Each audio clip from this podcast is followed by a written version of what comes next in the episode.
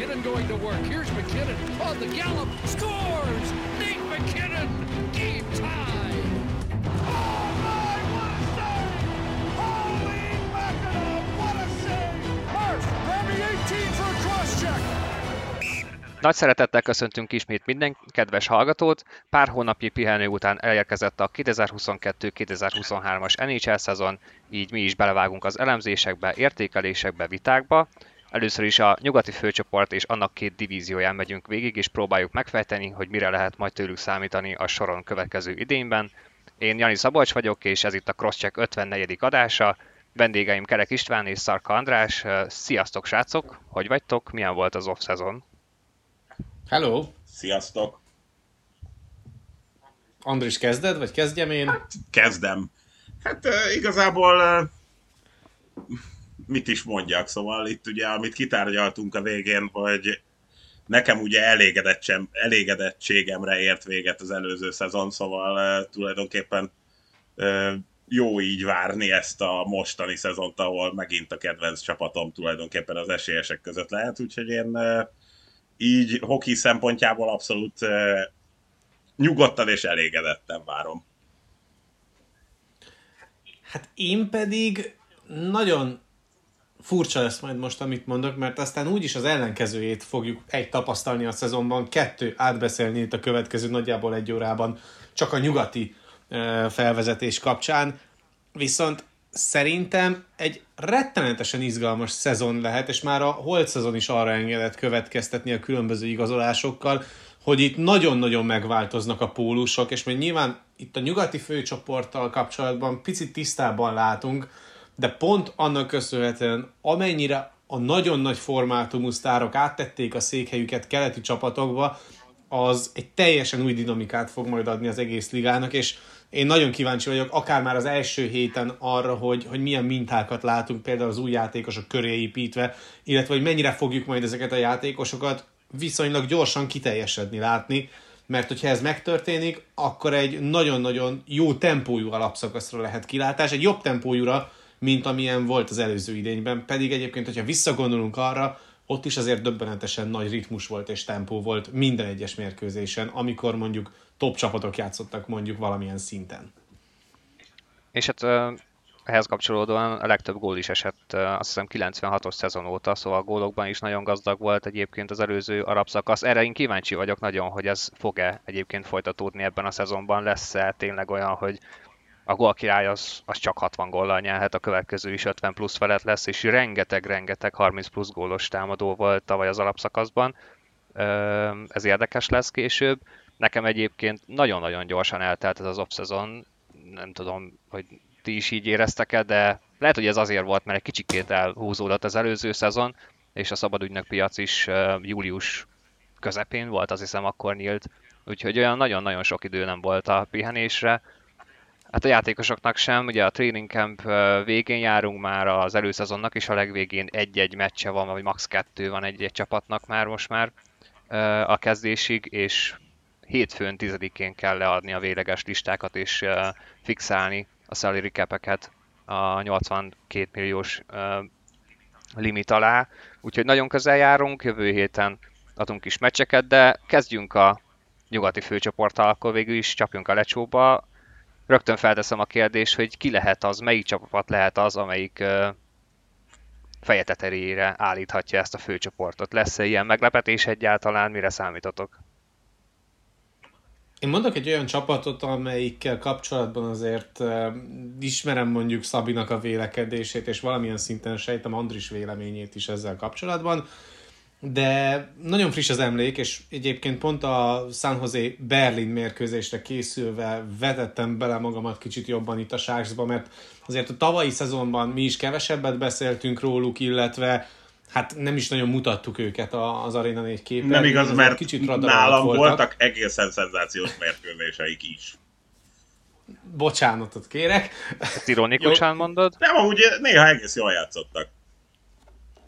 Igen, és én pont ennek kapcsán gondolom azt, hogy ez a Sharks azért is lehet nagyon kellemes meglepetés, mert kapott egy olyan vezetőedzőt a kispadra, aki egyébként a tehetséggondozást egy bizonyos szintig nagyon szépen fel tudja virágoztatni. És ugye Quinnről van szó, aki a New York Rangersben is hasonló feladatkört kapott, és egy darabig nagyon szépen fejlődtek is alatta a játékosok. A törés az ott jött, amikor ugye a tavalyi szezonban, tehát nem az ideiben, hanem a tavalyiban a 20-21-es szezonban, igen.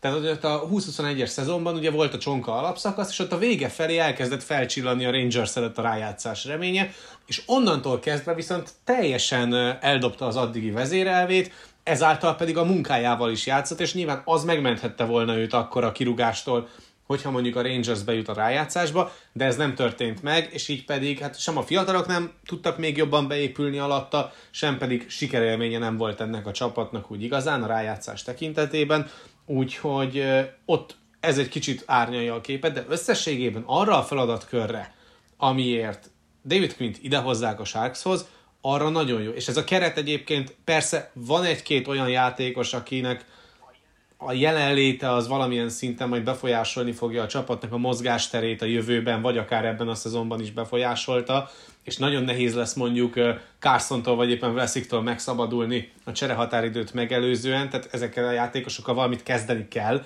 történjen itt akármi, de összességében egy nagyon jó mag kezd kialakulni a Sharksnál, egy fiatal mag, hát hogyha még végignézzük a rostert, akkor ilyen 24-25-26 éves játékosokkal van tele, amiből azért igen szép csapatot lehet gyúrni, és mondom, pont azért vélekedek így, mert Quinn a vezetőedző. Lehet, hogy egy másik vezetőedző alatt egy sokkal másabb képünk lenne a San Joséról, és persze kezeljünk mindent fenntartásokkal, mert azért az sem véletlen, hogy a megüresedő kispadok közül a San Jose Sharksét töltötték be a legkésőbb a ligában. Tehát, hogy volt ilyen vélekedés azzal kapcsolatban is, hogy ide csak bukni jöhet valaki. Szerintem megtalálták azt az egy embert a szabadon igazolható edzők piacáról, aki nem feltétlen csak bukni tud ennél a csapatnál, úgyhogy én a San Josétól sokat várok, rájátszást nem, de elég komolyan befolyásolhatja majd annak a 8 csapatnak a szezonját, amelyek viszont igen. Itt a végén azért egy picit megnyugtattál azzal, hogy rájátszást nem vársz tőlük. Ez érdekes egyébként, amit mondasz David Quinn-nel kapcsolatban, egyébként annó tényleg a Rangersnél is örültek neki, hogy érkezett. Aztán utána, hát amit felvázoltál, annak tényleg az lett a vége, hogy már vasvilával akarták elüldözni, aztán meg is történt. Az más kérdés. Igazából a történet ott vált el igazán, amikor Lafreniere-t nem sikerült rendesen beépíteni ebbe a csapatba, és onnantól kezdve esélytelen volt, hogy Quinn megtarthassa a munkáját. Igen, egyébként, de az azóta se történt meg olyan szinten, mint amúgy, amit a Rangers szurkolók szerint nem szeretnének. Ettől függetlenül lehet, hogy idén oda kerül végül az első sorba. Minden esetre, hát én azért nem tartanám ennyire, az lehet, hogy több pontot fognak szerezni, mint tavaly, és jobban odaszúrnak, vagy legalábbis huzamosabb ideig, de olyan sokat ez a keret alapvetően nem változott, úgyhogy én még mindig azt gondolom, hogy eléggé sereghajtó pozícióban lesznek, de az tény, hogy én egyébként összességében így vélekedem majdnem minden divízióról, hogy kicsit feszesebb lesz, főleg egyébként keleten, de ezt majd a következő adásba taglaljuk. Szóval a húzó csapatok és azok, akik a rájátszásba juthatnak, szerintem nagyjából maradtak ugyanazok, viszont a alattuk lévők és a sereghajtók talán egy picit jobban felzárkózhatnak, és ezért is lehet izgalmasabb talán ez a rájátszás, mint tavaly, mert ott nagyon-nagyon hamar kirajzolódott az, hogy mely csapatok tudnak simán bejutni, és melyek nem. Ennek szerves része lehet egyébként tényleg a San Jose is. Andris, neked ilyen csapat? Én kevésbé vagyok ilyen merész, mint az Isti, mert azért a Sharksban egy ekkora fejlődési pályát még itt látni, hát legalábbis azért meglehetősen szép, de hát az ilyen vélemények az igazán izgalmasak. Én itt most talán kicsit biztonságira mentem, hozzátéve, hogy azért tehát úgy értve gondolom azt, hogy mondjuk feje tetejére tudják állítani, hogy a maguk szintjét meg tudják ugrani az előző idényben látott. Tehát ez a Los Angeles Kings nálam. Ja, hogy itt playoff csapatokkal is lehet dobálózni. Én kérek elnézést. Hát ugye olyan szinten playoff csapatokkal, hogy mondjuk én ebben látom egyébként az előrelépést, mert mondjuk a Kings, oké, Tehát ugye csoportjában harmadik helyen bejutott, és aztán utána végül is a rájátszás első körében búcsúzott. Szerintem most már a rájátszás egyrészt simábban lesz meg, mert ott azért a végéig nekik volt feladatuk, hogy ezt végül is bebiztosítsák, szóval szerintem ez könnyebben lesz meg, illetve a másik, hogy én szerintem nem is fognak megállni az első körben, tehát itt merészebb álmaik is lehetnek úgy, hogy közben egyébként ők is egy projektnek az első lépéseinél járkálnak, és hát itt ugye egyrészt Todd McLellan vezetésével már ezeket a fiatal játékosokat akár jó sor összetétellel úgy nézett ki az előző idényben, hogy úgy azért megleltett. Szerintem van egy kifejezetten izgalmas harmadik soruk, ami nekifutásból az Fallow, Byfield, Kaliev 3-assal megy neki, aztán majd meglátjuk, hogy itt ugye ez hogyan alakul. Hát itt ugye Fallow az 28. Itt szerintem mind a hárman, és akkor ez már egy kicsit, nem ez lesz egyébként a későbbi boldom, de mondjuk azt be tudom mondani, hogy ez már ad egy olyan lökés nekik, hogy itt mondjuk mind a hárman el fogják tudni érni a 20 gólt szerintem, mert hogy ez nagyon jó kis összhangnak tűnt akkor, amikor ők együtt játszottak. És hát mindemellett ugye azért természetesen van a bekkek és a támadók között is olyan húzónév, aki azért idősebb húzónév, aki azért meg tudja segíteni a fiatalokat. Itt én kifejezetten érdeklődve várom, hogy Durzi, aki kicsit ilyen szeleburdi volt még, vagy hát szeledurzi az első, vagy az előző szezonban. Hát, ezt esküszöm akartam mondani, de gondoltam, hogy folytatod. Igen, sajnálom. Szóval, hogy ő például majd hogyan fog tovább lépni, de hát talán még izgalmasabb egyébként a támadók között, ugye, hogy Byfield, akit már említettem, 20, Kaliev 21, Kupári 22, akit hoztak, Fiala, hát szintén ugye nem idős, 26, mint húzónév, szóval én számomra, vagy még esetleg Vilárdit is lehet mondani. Szóval szerintem ez egy elég izgalmas projekt, hát itt most nyilván próbáltam belelátni a valami nagyot, és majd esetleg boltban lesz olyan, bár azért ott sem mertem nagyon elrugaszkodni a valóságtól, de tulajdonképpen azt nem mertem megtenni, mert én is valahogy úgy gondolkoztam, hogy azért olyan nagyon-nagyon nagy különbségeket én nem veszek észre az előző idényhez képest itt a tendenciákat tekintve, úgyhogy én gyakorlatilag ezért maradtam a Kingsnél, mert bennük látom azt, hogy már eleve egy ígéretes csapat volt, már ugye bejutottak a rájátszásba, de a rájátszásba jutás mellett szerintem még ott a playoff menetelésük is szintet lép. Úgyhogy én végül is ezért a Kings gondoltam. És hozzátéve azt, amit az Isti mondott a Sharks-szal, hogy azt azért nem gondolom, hogy a Stanley kupára esélyesek lennének. Mint ahogy a Sharks ugye a rájátszásra azért már hát elég nehezen lehet belelátni.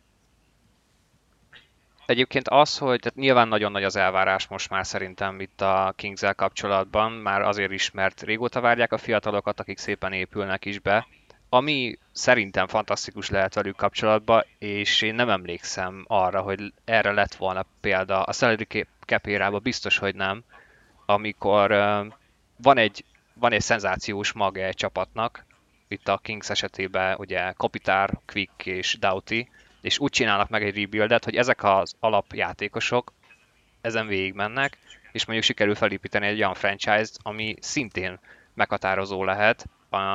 Ez idén eljöhet akár, és egyébként én is ezt várom tőlük, hogy akár meghatározóak lehetnek a rájátszásba, de hát oda először be kell jutni, ettől függetlenül playoff csapatra várom őket. Úgyhogy ilyen szempontból szerintem is lesz egy kis ugrás, de azért azt nem gondolom, hogy ez feje tetejére állíthatja az ő divíziójukat.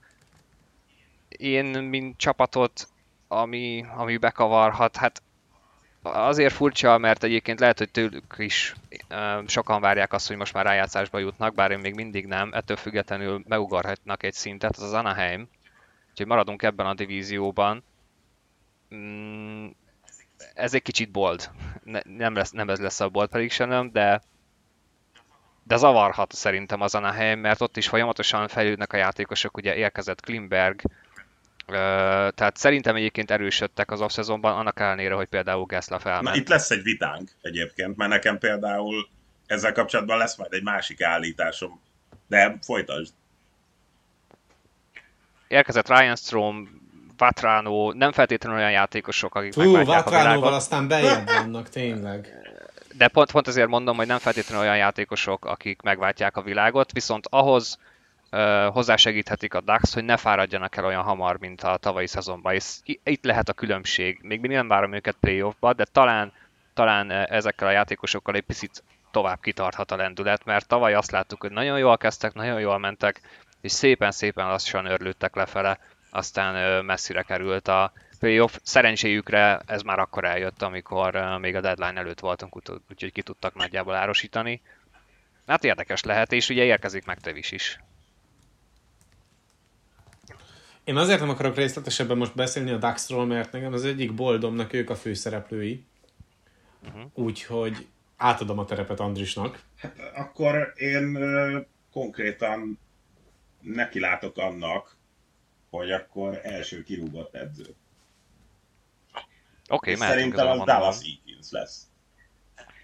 Én is felírtam őt. Egész egyszerűen nem tudtam eldönteni, hogy kit válasszak innen nyugatról, mert én azon a vonalon mennék, hogy az igazán szar csapatoknál új edző van, a nagyon jóknál pedig nem hiszem, hogy lesz edzőváltás.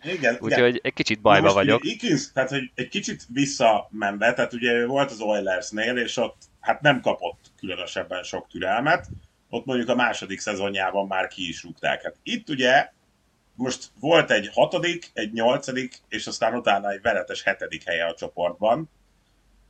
Ugye eleve én nem vagyok ennyire optimista az Anaheimmel kapcsolatban, mint te, Szabi, és másrészt, tehát itt egy ilyen franchise-on belüli dinamikában is látok egyébként buktatót Eakin szempontjából, most akár megtevist ide vagy oda, hogy ugye Pat Verbeek február óta lett general manager, és ilyen szempontból, hogyha valami nem úgy alakul, akkor még tulajdonképpen, tehát nyilván végigcsinálta ezt az off-season-t, de az várat magára szerintem, hogy mondjuk egy ilyen kaliberű, vagy egy ilyen fajsú döntést meghozzon, és pont egy ilyen új general manager, új seprű, még azért még mindig elég új, én látom azt, hogy alapvetően itt nem lesz felemelkedés, és akkor nagyjából még a tél folyamán, hát most értve, hogy ilyen november-december tájékán szerintem ez meg fog történni, hogy,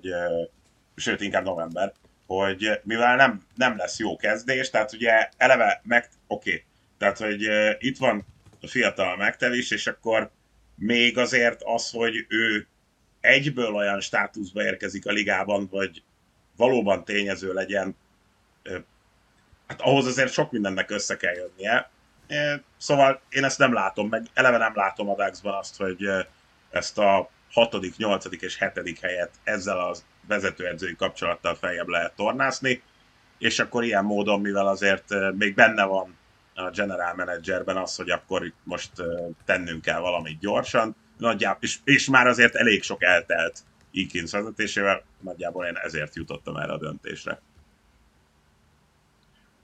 Akkor maradjunk ilyen Anaheimes vonalon, mert az én első kirúgott vezetőedzőm egy olyan szakember lesz, aki azért korábban egész szép sikereket tudott elérni az Anaheim Ducksnál, és ez Bruce Boudreau, a Vancouver Canucks vezetőedzője. Tessék? Egyből kirúgatott Boudreau-t? Igen, mert ugye tavaly, amikor megérkezett a Vancouver kispadjára, akkor konkrétan a liga legrosszabb védekezésével rendelkezett a Canucks, és szépen sorban, ahogy haladt előre az idő, ugye megérkezett a csapathoz, az új seprű, jól seper elven elkezdett építeni egy igen szép győzelmi sorozatot, aztán pedig egy igen tisztességes felemelkedést produkált a Canucks vele egészen az év végéig. A rájátszás viszont nem lett meg, mert annyira sűrű lett a program, hogy egyszerűen egy-egy olyan törés, amit egy náluknál sokkal rosszabb csapat ellen elszenvedtek a kanadaiak, az egyszerűen nem fért bele, és igazából ez volt az, ami igazán megmérte azt, hogy a Canucks ezt a hátrányt, amit az első néhány hónapban összeszedett, azt nem lehetett ledolgozni Boudreauval. De én most azt mondom, hogy jelenleg, és oké, előszezonokból, illetve edzésfelvételekből, illetve edzésbeszámolókból tudunk csak építkezni, de ez a védekezés, ez sokkal, de sokkal rosszabbul néz ki, mint tavaly Travis Green alatt kinézett bármikor. Tehát az a döbbenet, hogy a backek között egyáltalán nincs meg az összhang, teljesen kicserélte egyébként Boudreau a back párjait erre a szezonra, mint amik tavaly voltak, mert persze vannak frissen beemelt játékosok is, akik majd idén lesznek a rotációnak az igazán szerves tagjai, elég csak mondjuk Pullmanra vagy éppen Redbone-ra gondolni, de ettől függetlenül teljesen új kémiát kellett kialakítani a backpároknak, és ez egyáltalán nem nézett ki jól, és akkor arról szintén érdemes beszélni, hogy a csatárok közül is lesz majd olyan sor, amelyiknek a védekezés az így olyan lesz, mint hogyha Ovechkinnek kéne védekeznie pályafutása csúcsán, nem most, amikor már tényleg úgy döntött, hogy akkor elkezd néha védekezni is. A kontroller kikapcsol? De hogy borzasztó. Tehát, hogy nagyon-nagyon rosszul néz ki ez a Canucks, és nem mondom azt, hogy teljesen útvar lesz ez a csapat, de a szezon első 2 hónapjában azért elég komoly mélységeket fog majd megélni ez a védekezés, és tanulva a tavalyiból én nem gondolom azt, hogy bármilyen szinten is hezitálnának akkor Vancouverben, hogyha meg kéne köszönni a vezetőedző munkáját, mert tavaly pontosan tudták azt, hogy az első 3 hónapon ment el a szezon. És de tavaly még nagyon. Egyszer... Tavaly most nagyon van. Mondtam őket. Igen, tudom, tavaly nagyon tetszett neked az új. Igen. Igen, de én ugye még Travis Green alatt is mondtam, hogy nagyon jó, aztán a valóság szembe jött, majd Boudreau vonatra én is felültem, de ez most nagyon nem. Tehát én valamiért ezt a Canucks ezt így most idén nem is akarom nagyon nézni, mert megint az lesz, hogy lőnek mondjuk 6 gól, de kapnak 14-et egy hét alatt. És ez egyáltalán nem tűnik jónak, és így nem lehet meccseket nyerni most. És tényleg, ahogyan korcsolyáznak, úgy, vannak ilyen gyakorlatok a Twitteren, nagyon érdekes megnézni, érdemes rákeresni, a diatletikes szakírójuk is folyamatosan dobálja ki az edzés videókat, hát mint az ökörhúgyazás, de tényleg. Tehát, hogy ennél nincsen jobb szó. Semmi összhang, korongjáratás, egymás elleni 5-5 elleni játékban olyan úgy játszanak együtt ezek a játékosok, mint hogyha most találkoztak volna először. Nagyon-nagyon rosszul néz ki minden, és én emiatt így igyekszem 2 lépést hátrálni tőlük, és szerintem Boudreau lesz az első, akit kivágnak. Egyébként Boudreaunak szerintem ez mindig is hibája volt, az Anaheimben is, a Washingtonban is, minden esetre egyébként ez a védelem, hát most így a Twitter videókon sem, de amúgy papíron sem néz ki jól, és még drága is. Az érdekes lenne, hogyha, és akkor ez már tényleg azt jelezné, hogy óriási baj van Vancouverben, amellett, hogy egyébként vannak jó játékosaik, ezt már szerintem második éven mondjuk folyamatosan, de hogyha az újonnan hozott edzőt is azonnal kirúgnák, az egy érdekes irányt vetne. Amit szerintem érdemes számításba venni itt az első kirúgott edzővel kapcsolatban, az az, hogy meg kell nézni, hogy ki van a szabadügynök piacon. Ugyanis van egy Barry Trotz, és hogyha ezt a témát taglaljuk, akkor felmerül a kérdés, hogy milyen gyorsan történik meg ez az első kirúgás, hogy lesz olyan csapat, amely mondjuk az első 15 meccs után úristen fogja a fejét, hát ez borzalmas, és ott tud egy Trotz is megpróbálja azonnal felhívni, hogy figyelj már, jönnél, vagy nem jönnél. Elképzelni nem tudom Vancouverben ezzel a játékeres kerettel Trotzot. Tehát, hogy nekem igen, de egyébként Washingtonból is csinált csapatot, és ott is katasztrófa volt a csapatvédekezés. Nem csak ugye a védők védekezés, hanem maga a játék.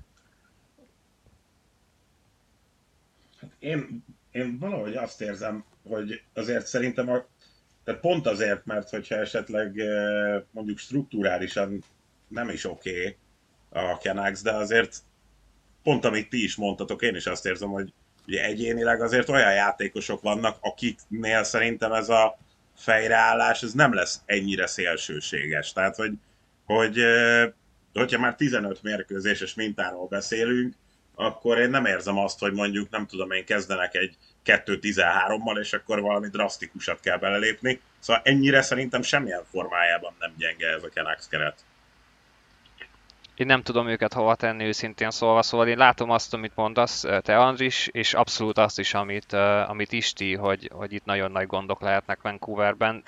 Alapvetően én wildcard pozícióra helyezném őket, de szerintem itt azon a wildcard helyen elég sok csapat lesz, és lehet, hogy ugyanabba a csapdába esnek, mint tavaly, szóval nincs jó helyzetben szerintem se a Vancouver. A csapatnak a, mondjuk a top 6 az néz ki valahogy, de hát az nagyon kevés, meg van egy Demko. Akit én hoztam, vagy amelyik csapatot én hoztam, és akkor ez így, hát ez most realizálódott bennem, hogy a Tross témával itt egyesülne egy régi szép kapcsolat, hogy a Nashville ragad be, és John Hines menesztik, és akkor lehet, hogy visszajön a Tross. Ennyire rossz a Nashville? Nem rossz a Nashville. Én a Nashville-t jónak gondolom egyébként. Pontosan ezért, hogyha mondjuk nem sikerül úgy a szezon rajt, láttunk már olyan csapatot, ami sokkal többre hivatott, és valamiért nem áll úgy össze az alapszakasznak az eleje, már pedig, hogyha szoros az alapszakasz, akkor az első 2 hónap is nagyon-nagyon számít a végelszámolásnál. Szóval, hogyha beragad a Nashville, pedig egyébként alapvetően a playoff az elvárás, már pedig szerintem az, akkor lehet, hogy edzőt váltanak, és nem pedig azt várják meg, hogy feljavul-e magától a csapat. De ez csak az én elképzelésem. Úgyhogy egyébként ezen a vonalon szerintem talán mehetünk is tovább abba az irányba, hogy melyik csapat lehet nyugatról akár az év csalódása. És akkor értem ezt az alatt, hogy mondjuk abszolút mindenki playoffba várja, vagy legalábbis a döntő többsége a szakértőknek vagy közületek. Aztán mégis valami akkora törés következik a csapatban, a szezon bármelyik részében, amikor nagyon nagy gonddal küzdenek, vagy a játék nem sikerül, vagy mondjuk sok a sérülés, vagy az edzői stáb betlizik, és nem lesz belőle rájátszás. Kezdenék először egy olyannal, ami nem feltétlenül rájátszás, nem rájátszás viszonyról szól, hanem egy ilyen generáció, vagy egy ilyen franchise játékosok kapcsolatnak a végleges felbomlásáról. Én szerintem tehát most itt Kane és Taves utolsó Chicago-i idényükben szerintem az utolsó helyre fognak visszaesni a csoportban. Ugye az előző idényben Kane-nek volt 92 pontja, Tavesnek már csak 37, és tulajdonképpen itt ugye mindig, még így is vannak más boltjaink, de valahogy mindenben kerestem ilyen kis boltállításokat. Szóval még azt is mondom, hogy ketten együtt elveszítenek még ebből a teljesítményből összesen 25-öt, tehát hogy így ami kb. Alig 100, és lesz, tehát hogy már eleve nem nézett ki jól ez a Chicago, de például ugye ilyen szempontból, amit itt mondtam is az előbb, hogy azért vannak nyugaton is, tehát hogy nyilván itt a sorsolásoktól is függ, de hogy azért jóval gyengébb keretek, amik már szerintem így egyszerűen még edzőváltással sem megmenthetők. Úgyhogy én egyrészt így a csalódás az olyan, hogy már eleve csalódás volt az előző idény helyezése, szerintem még nem álltak meg a zuhanásban. Ez az egyik állításom. Hát a másik, ami, és akkor itt tulajdonképpen talán arra is rá lehet térni majd lassan, hogy én akkor elmondom, hogy a 2 csoportban nálam Wild, Avalanche, Blues, Flames, Oilers, Kings a továbbjutó, és a Stars, valamint a Canucks a wildcardos, és akkor ebből ki lehet azt következtetni, hogy én a Vegast megint nem teszem be, és szerintem most nem is lesznek olyan közel, mint tavaly. Szerintem maradjunk egy picit a Chicagónál. Ez érdekes lehet egyébként a szezon második felében főleg, hogy egyáltalán megválnak-e valamelyik nagy sztártól. Az teljesen egyértelmű, hogy szerintem úgy fog kinézni a szezonja a Chicagónak és az Arizonának, mint amikor a Tom és Jerrybe egymásnak adogatják a bombát. Csak itt most az lesz, hogy kiveszi el és kitartja magánál, mert itt óriási cél lesz Connor Bedard, vagy legalábbis a legnagyobb esély arra, hogy az 1-1-et kihúzhassák, de itt az 1-2-vel se fog rosszul járni, egyik csapat sem. De ti el tudjátok-e képzelni azt, hogy végül is Patrick Kane tényleg elcseréli a Blackhawks? Igen. Vagy esetleg mind a kettőt? Én szerintem mind a kettőt. Tévzésként. Tuti, mind a kettőből muszáj valamilyen eszetet kihozni, hogyha a Chicago itt tényleg akar építkezni, mert nyilván az teljesen egyértelmű, hogy Kane és Taves köré már nem lehet bajnok csapatot építeni. A Chicagónak pedig onnantól kezdve semmilyen érdeke nincs azzal kapcsolatban, hogy náluk fejezzék be a pályafutásukat az imént említett játékosok. Pláne azért is, mert azért az emberekben, meg a közvélekedésben mégiscsak ott van az, hogy a mostani chicagói jégkorong közegből, legyen szó vezetőség, játékos állomány, bármi, két embernek van még köze ahhoz a korábbi ügyhöz, ami miatt tavaly hullottak a fejük. Jaja, ez nagyon, nagyon nagy találat. Tehát igen, ahhoz, hogy a Chicago új lapra tudjon helyezni mindent, és tényleg úgymond kifogásolhatatlanul kezdje el saját magát újraépíteni, ahhoz meg kell válni tévsztöréskéntől, mert amíg ők itt vannak, addig valamilyen szinten rányomják a bélyegüket a csapatjátékára, kettő, egyszerűen nem lehet megtisztulni úgymond addig, ameddig ők ketten itt vannak, és nyilván pontosan tudjuk azt, hogy Taves milyen játékos, pontosan tudjuk azt, hogy Patrick Kane milyen játékos, de tudni kell elengedni bizonyos pontokon egy-egy játékost, és a Chicagónál most jöhet el az a szezon, amikor így hátra kell lépni, ez van gyerekek, itt vagyunk, a nyakunkon maradt Seth Jones a világtalan szerződésével. Ezt akartam mondani, hogy a lehetes kiinduló pont egyébként, hogyha végignézünk a szerződés struktúrákon, hogyha Kane és Taves távozik, akkor Seth Jones marad, és azon csak tovább lehet szörnyűködni. Igen, de én olvastam, hogy egyébként ő is távozó lehet, ami viszont konkrétan felröhögtem. Tehát az a csere, amit csináltak Seth Jonesért, az alapvetően egy tragikomédia, és még hogy ezután majd megpróbálják elcserélni, hát sok szerencsés, hogy ebből, igen. Úgyhogy én ezzel abszolút egyetértek, egy dolgot tennék hozzá ez a Chicago sztorihoz, és ez szerintem főleg a Los Angeles-t látva, ez lehet az igazán fájó a Chicago szurkolóknak, mert szerintem a Chicago ezt bőven meg tudta volna csinálni, amit a Los Angeles. Gyakorlatilag a két franchise együtt menetelt duplán, nyerték a Stanley kupákat a 2010-es évek elejétől a közepéig, és meg lehetett volna az a mag, amivel ezt a retoolingot végül is végig tudták volna vinni, mert itt van még Taves, itt van még Kane, csak kiesett egy 5-6 év, és ez szerintem nagyjából egyébként a Panarinál cserélésével indult ez a fejetlenség, ami nagyon nagy kiesést okozott ennek a franchise-nak, akkor sem értette szerintem senki, De hát ez már történelem, úgyhogy valószínű tényleg azt fogjuk idén látni, hogy akkor egy reset és újraindul a Chicago franchise. Hát majd egy nagyon érdekes téma lesz a szezon második felében és tavasszal, hogy hova is megy, főleg szerintem Kane. Úgyhogy mehetünk tovább azzal a csapattal, amelyik csalódást okozhat, Isti. Hú, hát hogyha volt a holt szezonban egy csapat, amelyik nagyon-nagyon el tudtam képzelni Barry Trotzot vezetőedzőként, az a Winnipeg Jets. És én tavaly nagyon oda voltam a Winnipegért bizonyos szezon periódusokban, mert Nikolaj Ehlers az egyik kedvenc kétirányú játékosom, amellett, hogy egyébként nagyszerű góllövő is. De nem. Tehát most ettől a Winnipegtől megint várják azt, hogy na jó, akkor nekiveselkedünk, és most nem alszunk bele a szezon első felébe konkrétan, és akkor majd elkerüljük a megzuhanásokat, szépen kialakult a teljes kezdőmag, mindenki egészséges, újult erővel bele lehet vágni ebbe az egész történetbe, és ismét meg lehet célozni a rájátszást. És ugyanaz lesz, mint eddig. És kottára ugyanaz lesz. Semmit nem léptek előre, sem szerkezetileg, sem a vezetőedzői poszton nem sikerült igazán megújulni, nem sikerült a játékelméleti szinten sem megújulni, ugyanazokat a mechanizmusokat lehet látni, edzőmérkőzéseken, amiket tavaly, ugyanazt fogjuk látni a Winnipegtől, mint tavaly, hogy lesz helloback, és amennyire jó napot fog ő ki, az fogja meghatározni azt, hogy ez a Winnipeg mire lehet jó a végén.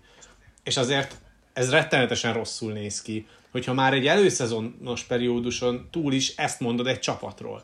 És nem azért mondod ezt, mert mondjuk tavaly, meg azelőtt, meg az évekre visszamenő mintát láttad a Winnipegnél, nem azért, mert egy előszezonos 3 mérkőzéses sorozaton is abszolút nyilvánvalóvá válik, hogy akárki, akármilyen összeállításban lép pályára ez ellen a Winnipeg ellen, az pontosan tudja, hogy lesz 50 lövése, ami el is találja a kaput egy találkozón, és akkor abból 3 vagy 4 úgy is be fog menni, hogyha a Höllebucknak jó napja van, akkor 2, és akkor esetleg nyerhet a Winnipeg. Ja, ami itt szerintem, vagy nekem így a problémám ezzel az egésszel kapcsolatban, hogy akkor sem ment a Winnipegnek, amikor nagyon a támadásra fókuszáltak, és amikor a góllövés volt a feladat, pedig egyébként vannak ilyen játékosaik, csak akkor volt egy Hello Back, amit már említettél, Isti, és akkor rászakadt minden. Itt most szerintem a kérdőjel, most jött egy olyan edző, aki képes erre, de Winnipegbe kire húzod rá azt a játékot, amit Bounce meg tudott tenni a Dallasban? Tehát igazából tényleg senkire szinte, főleg a támadó egységen, még a védőkben lehet is valami, de hogy hogyan tudná ez a Winnipeg átállni egy full defensív játékra, és összerakni mondjuk egy nagyon erős sort, az egy erős sor még akár meg is lehet, de itt is az a kérdőjel... megvan, tehát az egy erős sora az meg lesz a Winnipegnek Connorral, Scheiflival és Ehlerszel, tehát attól nem tartok, viszont ugye Dallasban, ami nagyon sokat tett hozzá a Bounce-féle Starshoz, azok a hátvédek. Na ez viszont itt nincs meg. És amíg Dallasban volt egy Heiskanen, volt egy Klingberg, volt egy Lindell, nincsenek ilyen kaliberű védők ebben hát a meg volt egy fantasztikusan, védekező Pavelski és Hintz, és az sincs meg a támadóknál, szóval... A Hintz akkor igazából még ugye a tipikus ilyen harmadik soros center volt, azért azóta már megkapta a terret arra, hogy kiteljesedjen, és hát... eléggé jó esélyekkel indul, akár egyébként az MVP címre is, de erről majd beszélünk később. Szóval itt ez a Jets, ez nagyon-nagyon néz ki jól. De ez mekkora pazarlás már egyébként, ami a Jetsnél lement, mert tulajdonképpen most már mindenki kifut azért onnan is, tehát a csúcséveikből kijöttek ezek a játékosok úgy, hogy jó, azért nyilván maradtak még páran, de tulajdonképpen nem értek el semmi említésre méltót.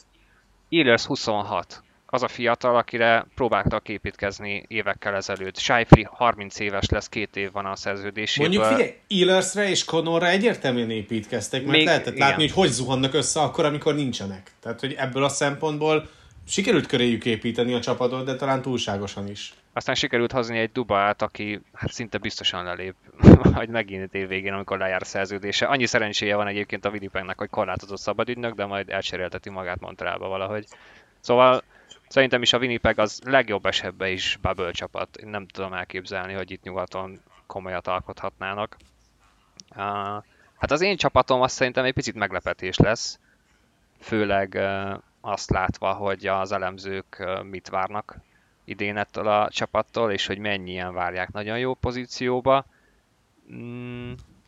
Mondjuk nekem tavaly is csalódás volt, pontosan azért, mert én tavaly elhittem, hogy itt nagy dolgok lehetnek, van egy nagyon jó edző, van egy playoff csapatra termett edző, és bármikor meg tudja ezt honosítani, és meg is voltak a játékosok, szóval itt a Calgary Flames-t akár a kupáig is elvinnék nagyon sokan, én viszont egy picit arra számítok, hogy itt puffanás lesz.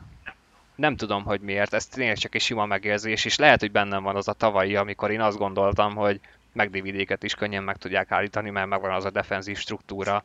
Sőt, hosszú idő után az a góllövés is megvolt, és jöttek a pontok is a sztárjátékosoktól, aztán ugye a legnagyobb sztori volt gyakorlatilag itt a nyár elején, hogy elcserélték Goodrow-t, utána elveszítették Kechukot is, és érkezett Kádri és Uberdó. Szóval nekem ez két olyan nagy kaliber és két olyan nagy váltás egy olyan csapatnál, ami igazán sokat fundamentálisan nem változott, hogy nem látom azt, hogy mitől lenne ez egy akkora ugrás, amit majd most meg tudnak lépni mind az alapszakaszban, mind pedig a rájátszásban körökön keresztül.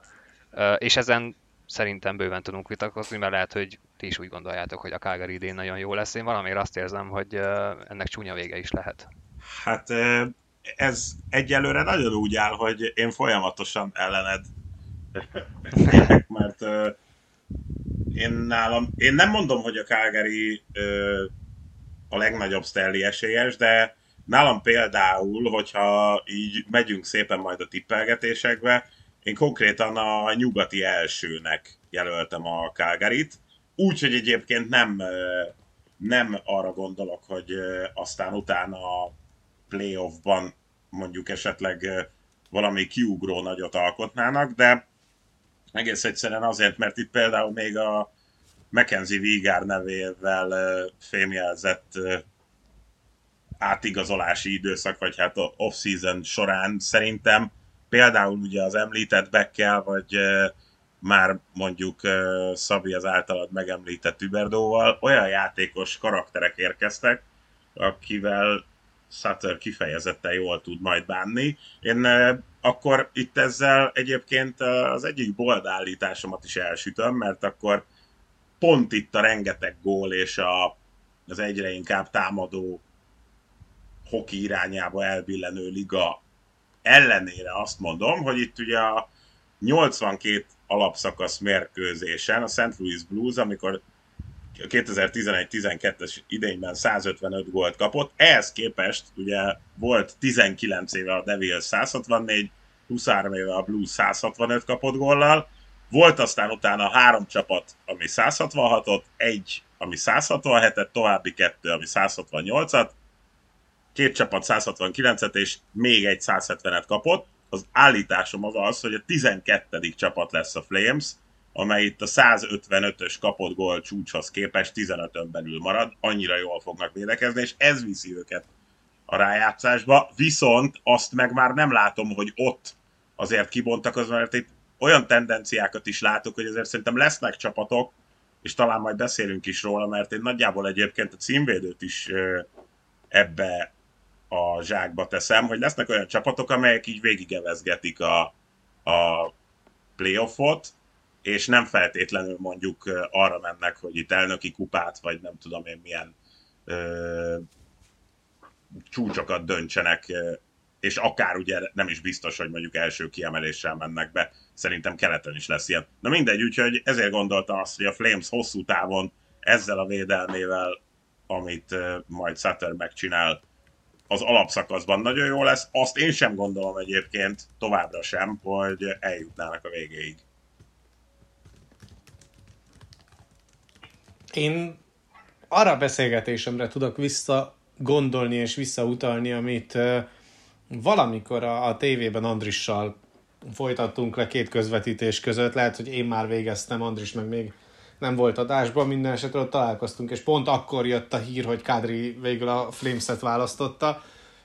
És ugye annak kapcsán kezdtünk el gondolkodni azon, hogy egyébként strukturálisan ez a Calgary ez jobb lett. Tehát, hogy Uberdó, Kádri, illetve Vigor, ők nagyon-nagyon jól fognak illeni abban a játékban, amiben ki tudnak teljesülni egy olyan vezetőedző alatt, aki pontosan azt próbálja egyébként játszani rendszer szinten, mint amit Sutter, és ugye tavaly Uberdó nagyon-nagyon sok gólpaszt osztott ki, ugye a legtöbbet a ligában, ez egy dolog, de pont emiatt egy picit elfeledkeztek arról, hogy ő két irányú játékban is baromi jó csatár volt 5-5 elleni játékban. Tehát, hogyha XG share-t nézünk, akkor ebben a mutatóban Jonathan Uberdó a posztján top 5 volt. Ami nagyon-nagyon durva és nagyon-nagyon radar alatti, mert hogy mindenki arról beszélt, hogy a Florida mennyi gólt lő, mennyire erős ez a csapat, és hogy végig masíroznak a keleten, és aztán bejutnak a nagy döntőbe, ott meg nyernek is akár az F-szellen. Legalábbis ugye ez volt az elképzelés az alapszakasz után, aztán jött a valóság, de ami szerintem egyébként nagyon jól fog állni Kadrinak, illetve Uberdónak, az az, hogy nem feltétlen minden rajtuk fog keresztül menni, mert ugye Kadrin nagyon nagy teher volt az Fs második sorában. Tehát, hogy ami elmondható volt tavaly a Colorado-ra, hogyha Kadri nem volt ott a második sor centereként, akkor azért a ritmus jóval csökkent, abban a sorban mindenképpen.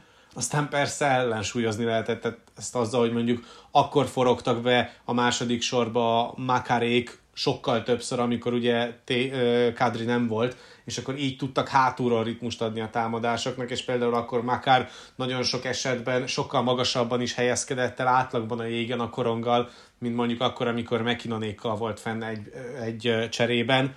Szóval az, hogy mind a két játékosnak kicsit jobban a védekezésre, illetve a korong nélküli játékra kell helyeznie a hangsúlyt, az jót fog tenni nekik.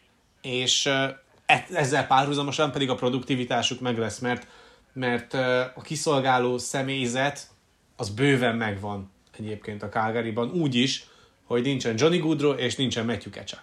Bármilyen fura ezt így kimondani, de rendszer szinten jobban járt ezekkel a játékos mozgásokkal a Calgary, mint hogyha neki futnának az új idénynek a tavalyi kerettel. A Kadri rész az furcsa. én ezt pont máshogy látom egyébként. Azt értem azt a részét, ugye a védekezésben stabilabb lesz valószínűleg ez a két ember, de egyébként én akkora különbséget játék hozzáadásában nem látok, sem Uberdó, Boudreau tekintetében, sem Kechuk és Kádri tekintetében, max a Kádri részére az, hogy tud centert játszani. De az, hogy tehát szerintem én pont úgy látom ezt a szituációt, hogy Kádrira itt megváltóként gondolnak. Ő az a srác, aki Colorado-ban rengeteget tett ahhoz, hogy legyen Stanley Kupa, jön Calgaryba, és előtte viszont most nem lesz egy MacKinnon, nem lesz egy All-Star első sor. Nyilván a második sorát el kellett vinni, de Kádri világéletébe elszokott, Torontóban is ez volt a... De itt is ez lesz a feladata.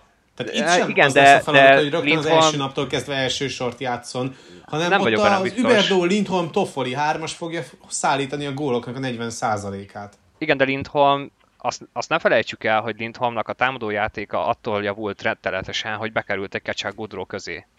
És nem biztos, hogyha ez a két játékos nincs, akkor ugyanúgy fog 40 plusz gólt lőni. Egyébként egy 1A, 1B konstrukcióban lehet, hogy tényleg könnyen el tudják vinni a Calgarynek az első két sorát, ugye Kádri és Lindholm centerként, de én inkább a másik irányba hajlok, hogy szerintem egy picivel több teher lesz Kádrin, mert most jobban rá fognak fókuszálni, azért, mert nincsenek körülötte akkora kaliberű sztárok, mint voltak Colorado-ban. Nyilván Huberdeau fantasztikus, Lindholmnak is tavaly megismertük a két irányú nagyon-nagyon jó játékát, de még sincsenek akkora sztárok, mint voltak Colorado-ban. Úgyhogy érdekes lesz meg egy jó vita. Mert a rendszer viszont ki tudja segíteni Kádrit, és egy másféle rendszerbe fog belekerülni. Tehát nem egy olyan drasztikusan rohanós rendszerben, mint amilyen a Colorado-é volt, hanem bizony itt, és egyébként, hogyha visszagondolsz a torontói játékára is, meg a Colorado-ban mutatott játékára is, azért Kádrinak mindegyik csapatában volt egy olyan szerepe, hogy próbáljon kontrollt adni a játéknak, és próbálja egy kicsit visszább fogni az agarakat. Ezt jól is csináltam mindenhol. Egyébként itt Calgaryban pedig nem is nagyon kell ezen változtatnia, mert alapból kisebb lesz a ritmus. Tehát sokkal kevesebb lesz az amplitúdó, amit mondjuk egy mérkőzésen intenzitás tekintetében le kell tennie a jégre Kádrinak, és ez azért neki jól fog tenni majd a teljes szezon távlatában szerintem mindenképpen. Egyébként abban abszolút egyet tudok érteni veletek, hogy szerintem Kádrinak jó helye lesz Calgaryban. Én attól féltem a Calgaryt, és nekem ez volt tavaly nagyon nagy sok, mert egyébként abszolút ugyanúgy álltam hozzá ez a struktúrához, és amit Sutter próbál megvalósítani, amit Andris mondott, hogy egy rendkívül defenzív, nagyon-nagyon playoff érett csapat, és azt láttuk, hogy gyakorlatilag szana szétszette őket az Edmonton a rájátszásban, és én nem látom, hogy Uberdó, Kádri és Vígár tudna ezen a Flames-en annyit emelni, hogy legalább egy szoros szériát összehozzanak az Edmontonnal, mert nagyon-nagyon könnyen előfordulhat, hogy ugyanúgy összekerülnek. Persze ehhez hozzátartozik az, hogy Sutternek a struktúrája az nem egy fél év alatt megvalósítható, szóval egészen egyszerűen az is elképzelhető, hogy maga a Flames és a már meglévő játékosok érnek hozzá ez a rendszerhez, és jövőre sokkal-sokkal hatékonyabb lesz, de ettől függetlenül én is egy nagyon jó csapatnak gondolom a Flames, de én látom azt, hogy hogyan tudna ez megbomlani, aztán majd kiderül idővel. Úgyhogy szerintem nagyjából el is érkeztünk itt a kérdések részhez, vagy hogy melyik csapat tud jól teljesíteni, túl teljesíteni, vagy esetleg csalódást okozni. Akadt még egy-két olyan csapat, akikről nem beszéltünk eddig ez alatt a bő 40 perc alatt. Térjünk át, hogyha már Alberta, Edmonton, mit vártok tőlük? Szerintetek javultak-e, romlottak-e, tudnak-e szintet lépni jövőre? Nagy a csönd, akkor kezdem én. Oké. Szóval a Puljujärvi helyzetére mindenképpen muszáj kitérni, mert hát szerintem érdekes, ez tökéletesen jellemzi azt, hogy mi a bánat folyik Edmontonban. Van egy játékos, megvan neki mondva, hogy neked itt nincs helyed. Ne is próbálkozzál itt azzal, hogy próbálsz kedvezőbb fizetési feltételek mellett aláírni, vagy szerződést hosszabbítani, vagy esetleg abba is belemész, hogy hátrább kerüljél a depth charton. Tehát, hogy csinálhatsz te itt akármit, tőled meg fogunk válni. Igen. És most ott tartunk, hogy Jesse Puljujärvi az Edmonton játékosa néhány hónapa elteltével, és oda meg vissza vannak az ő védekezésétől. Igen ám, csak egy gond van vele, hogy nem abban a sorban játszik, ahol kéne. Tehát tavaly egyébként ugye Kane, McDavid és Puljujärvi nagyon sokat játszottak együtt, hát ezt most idén sikerült teljesen felbomlasztani, és ugye Kane és McDavid maradt elsősoros, de Puljujärvi kikerült onnan egészen a harmadikba, és alapvetően azzal nincsen problémája az embernek, hogyha mondjuk védekezőbb stílusú játékosokat teszel a harmadik sorba. Tehát ebből a szempontból karakterileg Puljujärvi ideillik. A gond az, hogyha megnézzük, hogy Holloway és McLeod játszik majd mellette, ott azért már látszik az, hogy és akkor Puljujärvi mellett ki a bánat fog védekezni a csatárok közül. Mert hogy McLeod abban jó, hogy mondjuk átmenetekből gyorsan átjutassa az ellenfél harmadába a korongot.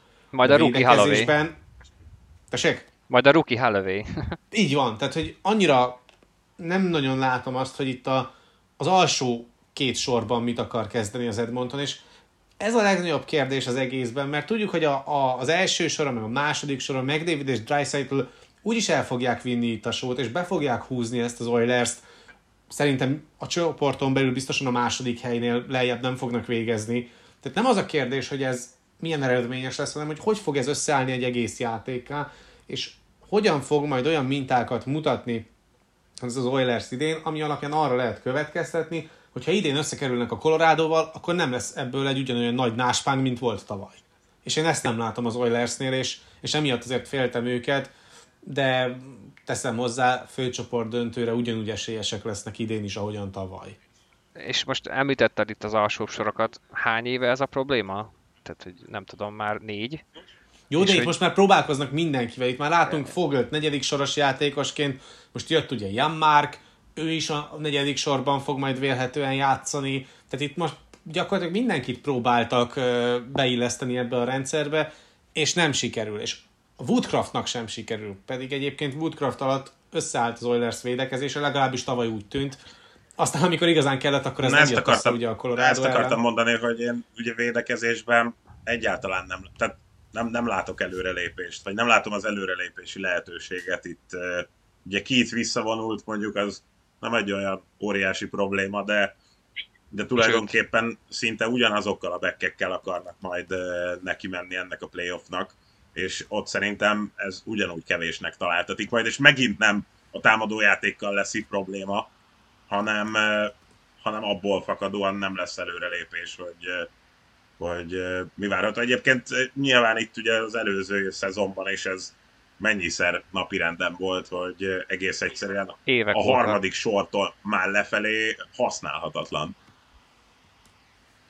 És teljesen egyértelmű a probléma, és ez megint azért tényleg főleg az Edmonton szurkolóknak lehet fájó, hiszen azért láttuk azt tavaly, hogy az Edmonton mennyire félelmetes tud lenni tényleg McDavidékkel, és elképesztő volt, amit csináltak a playoffban, de érezted, hogy majdhogy nem felesleges.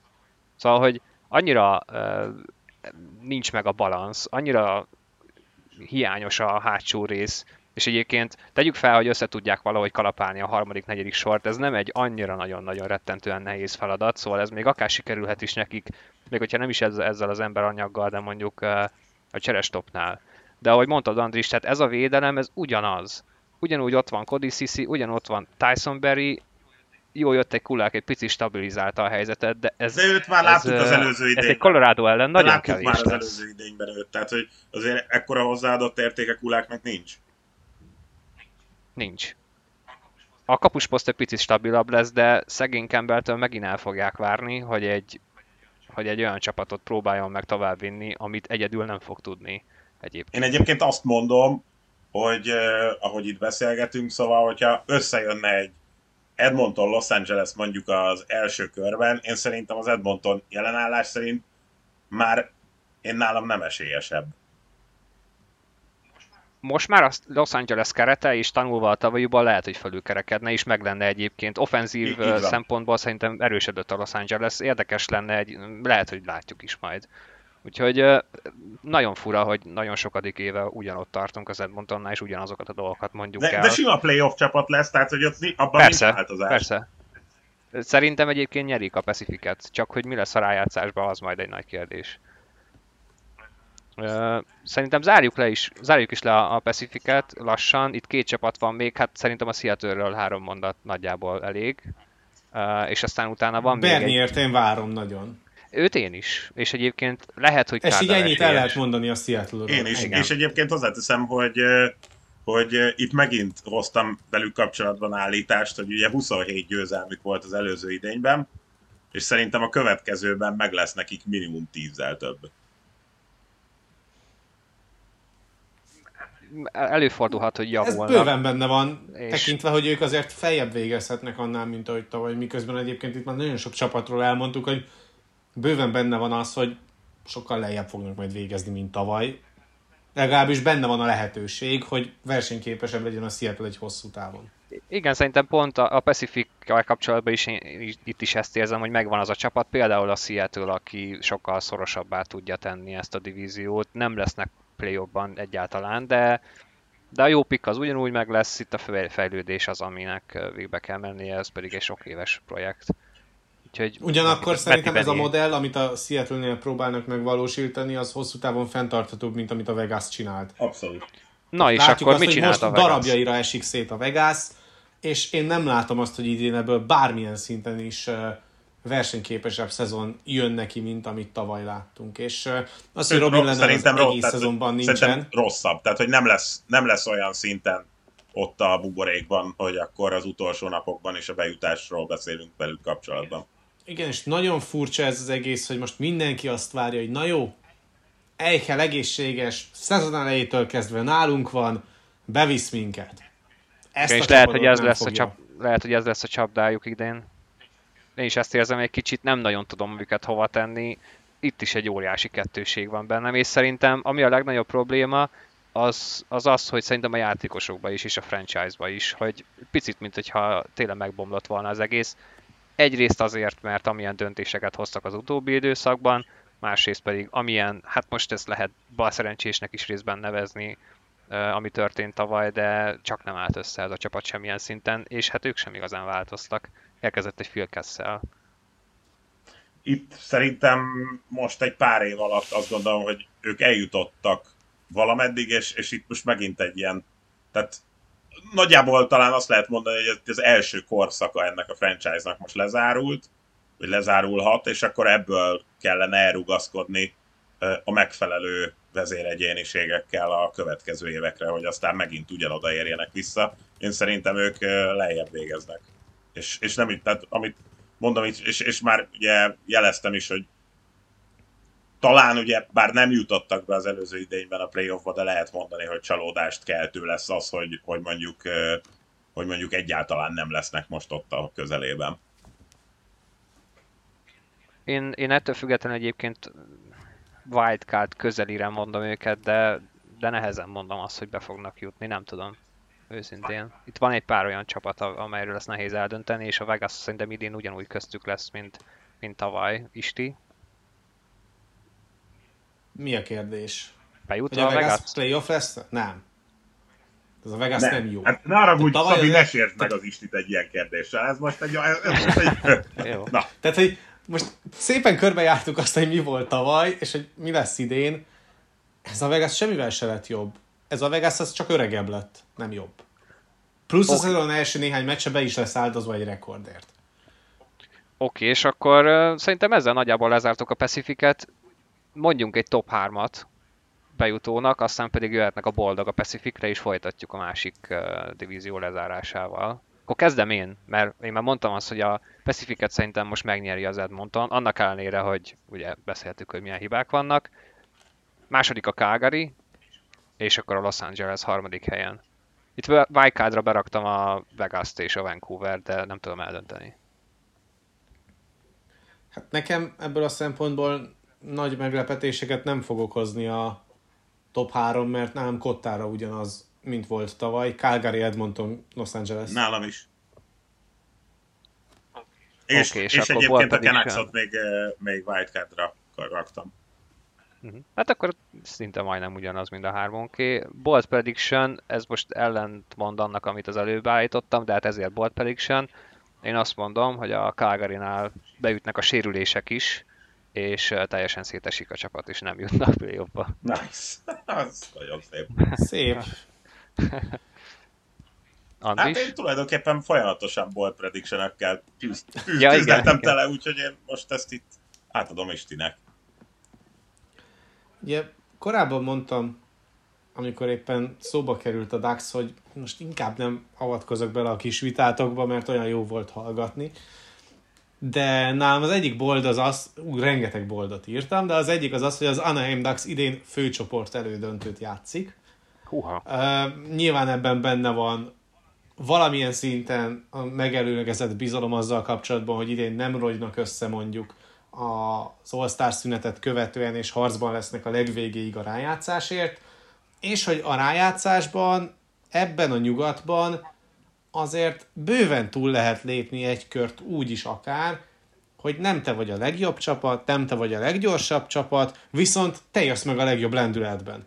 És hogyha ez a Ducks tényleg tudja tartani azt a teljes szezonon keresztül, amit tavaly láttunk egy fél szezonon keresztül, akkor végig kiélezett helyzetekben kell majd játszani az alapszakasz végén, és ebből pedig nagyon sokat profitálhat majd ez az egyébként is nagyon fiatal csapat, és kell is az, hogy mondjuk ebben a rájátszásban már úgy tudjon szerepelni ez a csapat, hogy van tapasztalata a keret jelentős részének kiemelt szituációkban és igazán téthelyzetben. És én például nagyon sokat várok Klingbergtől, mert szerintem ez a lehető legjobb dolog, ami történhetett mind a Dax-szal, mind pedig magával a játékossal, hogy egy ilyen közegbe került, egy olyan hiány profil az, amit be tud tölteni ebben a csapatban, ami nagyon-nagyon régóta nincsen meg ebben a Ducksban, és szerintem nagyon-nagyon jól megtalálta a zsákafoltját ebben a konstellációban, és szerintem pont emiatt azért ez egy jól kinéző projekt lehet. Az pedig már a hatalmas meglepetés lenne nyilván, hogyha a főcsoport elődöntőbe bejutna, de nagyot kell mondani, és ennek szerintem így alapja is lehet akár. Főleg, hogyha ez még megérkezik Gibson is, mondjuk a pár évvel ezelőtti. Úgy még könnyebb lenne.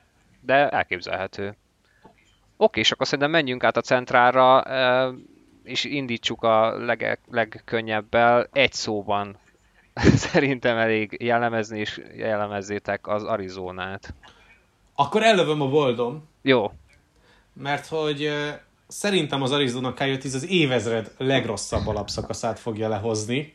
Egyébként az évezred legrosszabb alapszakaszáig, még a 2000-es szezon végéig kell visszamenni, akkor az akkor még Atlanta Thrashers néven működő, már megboldogult franchise 14 győzelmet, 57 vereséget, 7 döntetlent és 4 hosszabbításos vereséget hozott össze. Hát azért ez nem egy túl veretes minőség, és hogy ezt alul fogja tudni múlni ez a Coyotes, az 5000 nézőjel.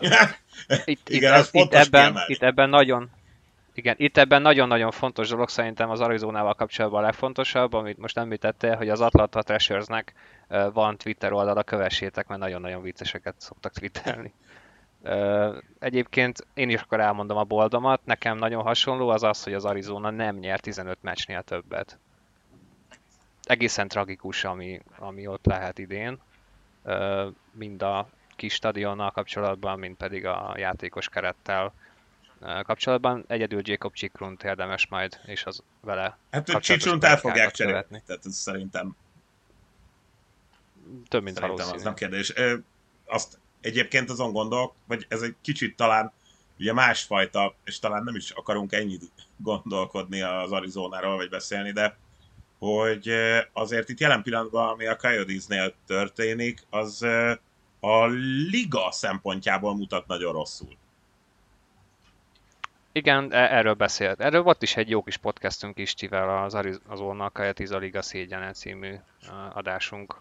Az nagyjából ezt is taglalta, hogy tényleg katasztrófa, úgyhogy meglátjuk, hogy mi lesz. Ilyen mennek a tárgyalások az új arénával kapcsolatban, de hát... vagy egyszer lesz belőle valami. Tehát maradt 4. Egyébként igen izgalmas csapatunk. Nem tudom, hogy kivel kezdjünk. Colorado, Dallas, Minnesota, St. Louis, róluk nem igazán beszéltünk még, és itt szerintem van 2, ami hasonlóan a Pacifichez inkább a wildcard pozícióba lehet majd fellelni. Kezdem akkor a Blues-zal. Lehet-e jobb a Blues, mint tavaly, vagy visszaesnek? Szerintem lehet ugyanolyan jó. Én hasonló véleményem vagyok. Nem látom a visszaesést, igazán a nagy előrelépés sem feltétlen, de az ugyanolyat, azt alá tudom írni. Nekem az egyik legnagyobb meglepetés Domnak, az atletikes Domnak az új rangsorában, az a Bluesnak a hátrahelyezése volt, és hogy a modell szerint nem lesz jó szezonjuk. Jó. Nyilván igen, a Blues kapcsán egyébként, ami megint kijön, az az, hogy a védekezésben a védők hogyan fogják majd tudni mondjuk tehermentesíteni Nick Leddyt. Mert hogy ilyen problémákkal kell szembenézni, hogy a hat legjobb backje között ennek a Bluesnak azért ott van egy Justin Falk, ott van egy Leddy, ott van egy olyan Nikolaj, akiről nem tudjuk pontosan, hogy milyen állapotban tud majd visszatérni erre a szezonra, és ott van még Bortuzzo, aki semmi extrát nem csinál, de a hiányát mégis nagyon megérezte ez a Blues tavaly a rájátszásban. Én ettől függetlenül azt mondom, hogy az, amit mondjuk Dom vár, hogy visszaesik, az szerintem abszolút benne van, de nem érzem azt, hogy mondjuk több valóság alapja lenne annak, hogy mondjuk visszaesik ez a Blues, mint hogy mondjuk tartja ugyanazt a formát. A maga az ugyanaz. Az alapjátéka ennek a Bluesnak ugyanaz, mint volt tavaly. A játékosok is egyébként vissza tudtak jönni, nem volt komoly hiányzója ennek a csapatnak.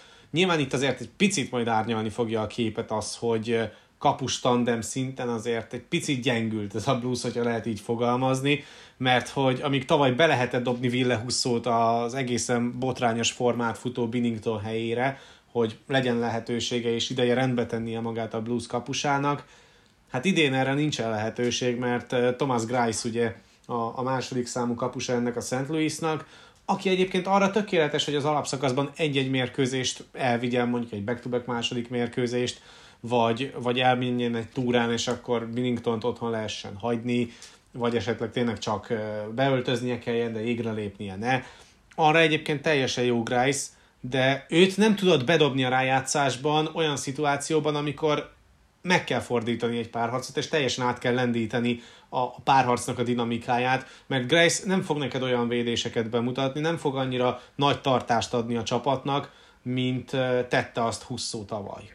És én itt látom a legnagyobb problémát a Bluesnál, hogy a kapus tandem az gyengébb lett, és ebből kifolyólag, hogyha egy picit megzuhan a Blues, akkor ez a zuhanás az nagyobb lesz, mint volt tavaly, de hogyha pusztán a játékos keretet nézem, és a rendszert, amiben bele vannak illesztve ezek a játékosok, akkor az nem engedi azt, hogy nagyon nagy visszaesésre számítsunk tőlük szerintem.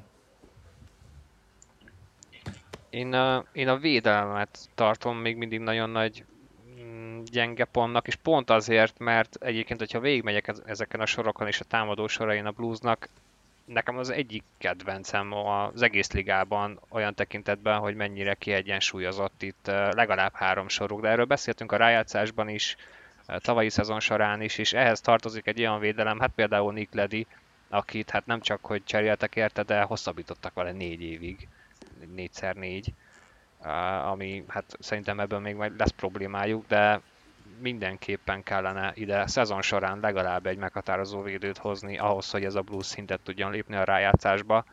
Szerintem be fognak jutni ugyanúgy, mint tavaly, szóval én nem igazán látom ezt a visszaesést, de előfordulhat itt, hogyha lesznek olyan sérülések, és amit mondtál, itt abszolút minden Binningtonról fog idén szólni, hogy ez most jót fog-e tenni neki, vagy sem, hát ez majd kiderül, elég labilis tud lenni néha, azt ismerjük.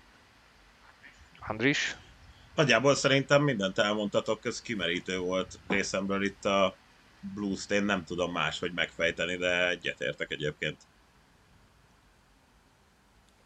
Okay, akkor viszont szerintem menjünk egy olyan csapattal, bocs, hogy kiveszem most a stafétabotot a kezedből, Szabi, de hogy mehet. Nagyon sokat beszéltünk tavaly arról a rájátszásban, amikor ez a két csapat találkozott egymással, hogy akár az egész playoff legjobb párharcát is hozhatja ugye a Blues-wide párharc, mert hogy két nagyon-nagyon hasonlóan játszó, nagyon hasonlóan gondolkodó, és nagyon hasonló plafonnal rendelkező csapat játszott egymással abban a meccsában, úgyhogy szerintem ide lehetne venni a Minnesotát, és akkor egy füst alatt letudni a Blues Minnesotát, mert szerintem kéz a kézben jár ez a csapat továbbra is, és én nem látom azt, hogy el lehetne kerülni azt, hogy idén megint lássunk a rájátszás első körében egy ilyen párharcot, mert annyira kottára másolja egymást ez a két csapat, annyira egyben van mind a négy támadósora ennek a Wildnak, legalább annyira, mint a Bluesé. Talán egy picit az első sorban több a tehetség és nagyobb a potenciál, mint mondjuk a Blues első sorában, de cserébe pedig a második sorban egy picit mélyebb tud lenni a Blues, és a két irányú játékban egy picit O'Reilly miatt előrébb tudom helyezni azt a hármast, mint az Eriksson ekvezette hármast, de hát itt megint lesz minden. Lesz egy nagyon érdekes Matthew Boldy, aki szerintem ebben a szezonban igen komoly előrelépést fog majd tudni produkálni, miközben egyébként már a tavalyi újonc szezonja is igen ígéretes volt, és ezen kívül pedig hát a védelem az pedig maradt ugyanaz, mint tavaly gyakorlatilag, és most Fleury. Egy egész szezonon keresztül láthatjuk Fleuryt. Én említetted Boldit, én egy dolog miatt egy picit azért féltem mégis a Minnesotát, és ezért is lepett meg a csere, hogy Fialától megváltak, mert azért ő mégis egy akkora tűzelő, egy pontpermeccses játékos, aki hát nemhogy megválni kellett volna egytől, hanem talán még hozni is ebbe a Minnesotába ahhoz, hogy túl tudjanak lépni az első körön. Szerinted Boldy tud ennyit javulni, hogy akkor a Minnesota ezt most túl lépi? Mert szerintem a rájátszás az... Tehát én elhiszem ezt a csapatot, hogy ugyanúgy meg lesz. Én most attól tartok egy picit Boldy esetében, hogyha ugyanúgy harmadik soros lesz, mint ahogy volt az előszezonban, akkor nem. Mert annyira még nem kész a játék, ahogy mondjuk egy kevesebb égidővel rendelkező sorban, amelyiknek inkább az átmenetekre kell építenie mondjuk támadásban, akkor ott rendszeresen nagy helyzetbe tudjon kerülni, és rendszeresen nagyon produktív tudjon lenni a támadó harmadban. Én akkor sokkal inkább látnám ezt, hogyha mondjuk Erikssonek oldalán játszana, mert Erikssonek játékszervező képessége sokkal jobb nyilván, mint Goodrow vagy éppen Sam Stevie. És szerintem itt ez lehet a kulcs, hogy Boldyt hova helyezik, és ha megtalálják mellé azokat a társakat, akik egy, tehermentesíteni tudják őt védekezésben, kettő, korongokkal tudják tömni, és meg lesz mondjuk majd az a lövés mennyisége, ami volt mondjuk tavaly Fialának, akkor Boldynak remek szezonja lesz. Ha viszont visszább kell lépnie, hogyha kevesebb korongérintésből dolgozhat, hogyha sokkal kevesebb korongot tud birtokolni a támadó harmadban, akkor azért neki lehetnek gondjai, és akkor viszonylag gyorsan elindulhat majd a róla szóló közvélekedés egy olyan irányba, hogy hát igen, be lett harangozva a nagy hype-al, aztán semmire nem jó, mert hogy az első 5 mérkőzésen van összesen egy gólja. Úgyhogy szerintem minden azon múlik Boldynál, hogy kik fognak mondjuk neki osztogatni. És jelen állás szerint én oké, hogy előszezon, de szerintem ez nyilván pont emiatt nem ez lesz a végleges sor összeállítás, tehát szerintem Boldy jobb játszótársakat fog majd kapni idővel. Szerintetek egyébként a Wildnál előfordulhat egy olyan kimenetel, mint amiről egy csomót beszéltünk az előző idényben a Bruinsnál, hogy muszáj egész egyszerűen az első két sorban mindent belepakolni, mert hogyha szétbontod őket, az már nem lesz jó, és ahogy itt ugye elmondod, hogy tehát hogyha Boldyt följebb hoznák a Erikssonek mellé, akkor tulajdonképpen a harmadik-negyedik soruk jelenleg azért az nem egy igazán erős egység. Igen, ugye itt a probléma, bocs Szabi, csak itt ugye mindent meg fog majd változtatni azt, hogyha visszajöhet Greenway a sérüléséből. És akkor viszont látjuk majd azt, hogy Goodrow és Foligno fog majd Greenway oldalán játszani, és akkor pedig Boldy már rögtön felkerülhet Erikssonek mellé, úgyhogy szerintem ez gyorsan át lesz vágva, akkor, amikor mondjuk Greenway egészséges lesz, és akkor meg lesz az egészséges mélysége a Wildnak, külön-külön profilokra lebontva mindegyik sorban, ahhoz, hogy lássuk ugyanazt, mint tavaly. Én egyébként ezért emeltem ki a Fiala távozását, és ezért féltem egy picit a Minnesotát, ami során előfordulhat az, amit mondott Andris, hogy tényleg egy sorossá válnak kötelezően, és ezáltal gördülhet tovább a probléma, mert ugye eddig ott volt Fiala Kaprizov mellett, nem csak Kaprizov volt, aki varázsolt, hanem Fialát is kellett fogni elég erősen. Tehát két meghatározóan támadó játékosról volt szó, amiből egy most eltűnik, és ezáltal lehet, hogy könnyebben meg lehet fogni Kaprizovot is, és ezzel borulhat valamilyen szinten a támadó sora is, a Minnesotának persze ez nem ilyen egyszerű, csak mondom, hogy nekem ezért volt egy kicsit furcsa, hogy megváltak tőle, de strukturálisan van annyira erős a Minnesota, hogy ezt meg tudják oldani.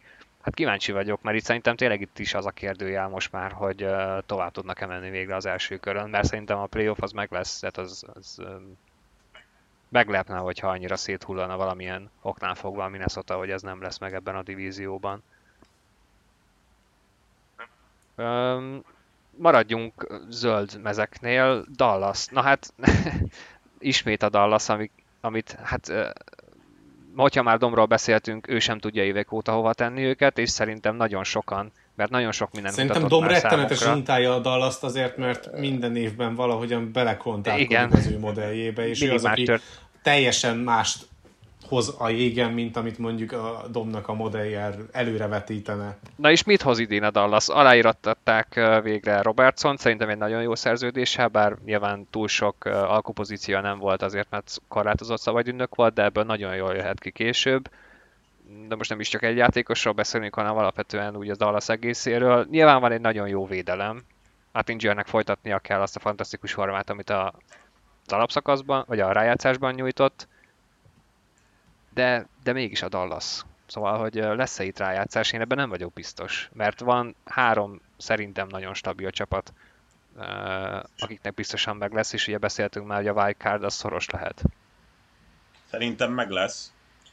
Nem, tehát, hogy ez én is arra gondolok, hogy wildcardon, itt ugye én a Canucks mellé helyeztem őket.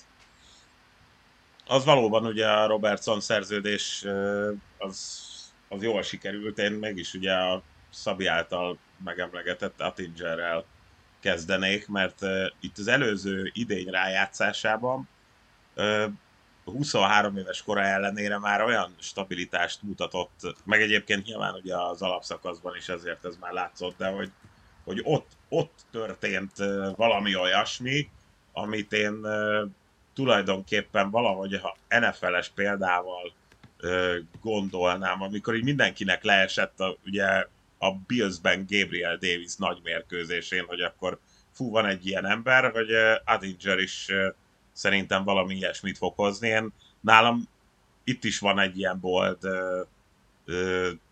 téma Attingerrel kapcsolatban, itt ugye az orosz háromszög ugye a szezon legjobb kapusának járó díjat nem viszi el, egyikük sem. Itt ugye Sestjorkin, Vasiljevski és Sorokin a vezinát, hanem Attinger fogja, aki ilyen 93% körül lesz szerintem. Ez is akkor egy ilyen belefűzött boldom. És ezáltal meg azért a Stars lesz annyira stabil, hogy ne roncsa el legalább a rájátszását. Az csúnya lenne, hogyha 93%-kal nem jutna be a rájátszásba a Dallas. Egyébként pont annyit hozott tavaly Sestjorkin is, hogyha jól emlékszem. Igen.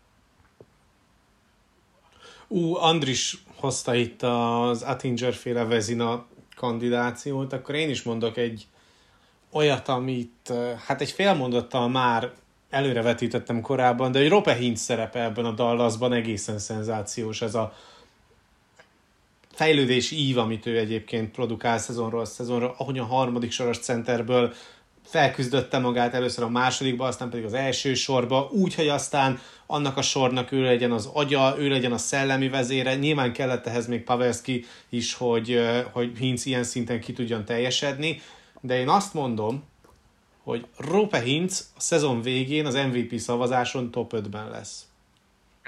Ez egy bold? Annak tűnik. Nagyon szép. Szerintem azért, mert nyilván az is egy ilyen reputációs elismerés, és ezt évek óta látjuk, hogyha valakinek szenzációs szezonja van, akkor sem említik meg az első ötben. Egyébként mind teljesítmény, én ezt abszolút el tudom képzelni, csak lehet, hogy nem fogják említeni. Mert az tényleg fantasztikus, hogy milyen centerre érett Rope Hintz, és honnan. Hát ezt szerintem senki sem gondolta volna, hogy ennyire jó lehet bármikor. Említetted Pavelskit, biztos, hogy óriási szerepe van abban, hogy ilyen érett játékot mutat, szóval az a fajta rutin, amivel Pavelski rendelkezik, és az a játék, hogy játszott még tavaly is, hát az elképesztő. És ez az első sor, amire viszont óriási szerep hárul szerintem idén, mert én nehezen tudom elképzelni, hogy Ben bármennyire javul, Szégen kezdi összeszedni magát, de szerintem ő sohasem lesz az a játékos, mint aki korábban volt. Úgyhogy itt az első sor a védelem és Attinger kell nagyon-nagyon a Dallasnak. Szerintem már az alapszakaszban is a wildcard az meg lehet ezáltal, de hogy a rájátszásba tudnak-e szintet lépni, ez egy nagy kérdőjel lehet. Dallashoz szeretném mégis ti egyébként ezen kívül? Nem, egyébként ezen kívül minden igényt kielégítően körbejártátok. Szerintem egyébként ebben ennél több nincs is a Dallasban. Igen, nagyjából ez az, ami jellemzi őket. És hogy szerintem akkor, hát nem tudatosan, de szépen keretbe foglaljuk ezt a nyugatot, hiszen elérkeztünk a címvédőhöz. Andris, szeretnéd kezdeni? Mire számítasz a Colorado Avalanche-től? Gyengültetek-e szerinted? Papíron szerintem igen. Igen, papíron igen. Én is azt hiszem. De ettől függetlenül én nem nagyon érzem azt, hogy ez majd játékban olyan nagyon jelentősen változtatna azon a fajta hozzáálláson, amit itt az előző idényben láttunk. Szerintem egyébként tulajdonképpen egészen hasznos játékosokkal, például egy Ivan Rodriguez szintű vagy kaliberű játékosokkal is gazdagabb a keret, ami szerintem azért hasznos. Hát nyilván itt ugye MacKinnon szerződése az nagyon fontos volt, hogy tető alá hozzák, és ezt ugye sikerült elérni. Tulajdonképpen egyébként azt mondom, hogy itt ugye vajon, szóval, hogy a mezőnyjátékosokban érzett gyengülést, az például, mert arról szerintem nem beszélhetünk, hogy a Colorado Avalanche vagy nem jut rájátszásba. Biztos, hogy oda jut, bár szerintem egyébként a csoportját lehet, hogy nem nyeri meg, de hogy egészen könnyen oda jut majd. Meg mondjuk itt az elején még nincsen Landeskog, de hogy amiről szerintem az Avalanche-sel kapcsolatban beszélhetünk, hogy az előző idény rájátszásához képest lesz-e mondjuk kapus teljesítménye, és ilyen szempontból erre lehet majd nagyon árgus szemekkel figyelni, hogy Georgiev megfelel-e ennek. Akár megfelelhet, tehát ugye Rangers-szel sikerült megszerezni, most nagyon úgy néz ki, hogy ugye Francózzal egy 50-50-es alapszakaszt hozhatnak le, aztán majd kiderül, hogy mondjuk ebben ki volt a jobb, de hogy annak megvan az esélye, hogy az egyes egyedüli olyan dolog, ami gyakorlatilag az Avalanche-nél egyáltalán nem volt, hogy igazán jelentős kapus teljesítmény emelje ezt a Stanley Kupa győzelmet, ami egészen ugye szürreális, de hát ezt kitárgyaltuk még az előző szezon végén. Szóval, hogy ilyen szempontból még a plafonja, még akár magasabban is lehet ennek a csapatnak. Hát nyilván ugye Kádri távozása azért az egy nagyon jelentős dolog, de tulajdonképpen ezzel azért már nyilván számolgattak. Itt ami a lényeg, ami összefogja ezt a franchise-t, és teheti most itt az előttünk álló időszakban még ugye egy ilyen generációs csapattá, az, hogy mindenkivel, aki fontos, megvan a szerződés hosszú távon. Isti? Hát kezdjük akkor onnan, hogy kikkel lehet tehermentesíteni, úgymond, ezt a Kadri-féle űrt, ami ott ugye a második sor közepén megjelent. Hát szerintem egyébként, ugye Andris említette Rodriguez-t, én őt nagyon-nagyon kíváncsian várom, hogy ő akkor most a Pittsburgh-beli szerepét fogja elhozni ide, vagy stabilan kikerül a szélre, mert hogyha visszagondolunk a Penguinsnél tavaly, muszáj volt egy időben centert játszani a Rodrigueznek, és egyáltalán nem nézett ki vele rosszul a csapat. És én például simán el tudom képzelni azt, hogy Rodriguez bejön majd középre, és ezáltal pedig még több rugalmasságot fog majd adni a Colorado-nak, legalábbis itt az humán erőforrás tekintetében, hogy hogyan lehet jól elhelyezni. Én egy picit azért szkeptikusabb vagyok ezzel a Colorado-val, csak azért, mert kevesebb, vagy lehet, hogy csak én érzem így, de mint hogyha kevesebb lenne az igazán nagy húzónév, a sztárerő, akire lehet számítani mondjuk egy playoff párharcban, vagy egy Stanley Kupa döntőben. Nem tudom, nekem egybébnek tűnik, hogyha lehet így fogalmazni, ez a Colorado, mert hogy sokkal kisebb a különbség a sorok között. És most már a második és a harmadik között sincsen akkora differencia, mint mondjuk volt egy évvel ezelőtt Kádrival középen. Hát igen, ez persze jó irányba is terelheti ezt a Colorado-t, mert egyébként az sem egy rossz forgatókönyv, hogy oké, egy csapatnak van egy nagyon erős elsősora, de közben pedig nem arról van szó, mint mondjuk ugye a Boston esetében, hogy ott nagyon fontos volt az, hogy az elsősor hozza magát, és akkor utána pedig a többiek fel tudnak lépni hozzájuk adott esetben, hanem itt, hogyha az elsősornak nem megy, a második, a harmadik és a negyedik ugyanúgy tud majd meccseket nyerni, és nem csak tűz közelben tudja tartani mondjuk az adott találkozón a gárdát. Úgyhogy ebből a szempontból a Colorado egy jobb helyzetben van.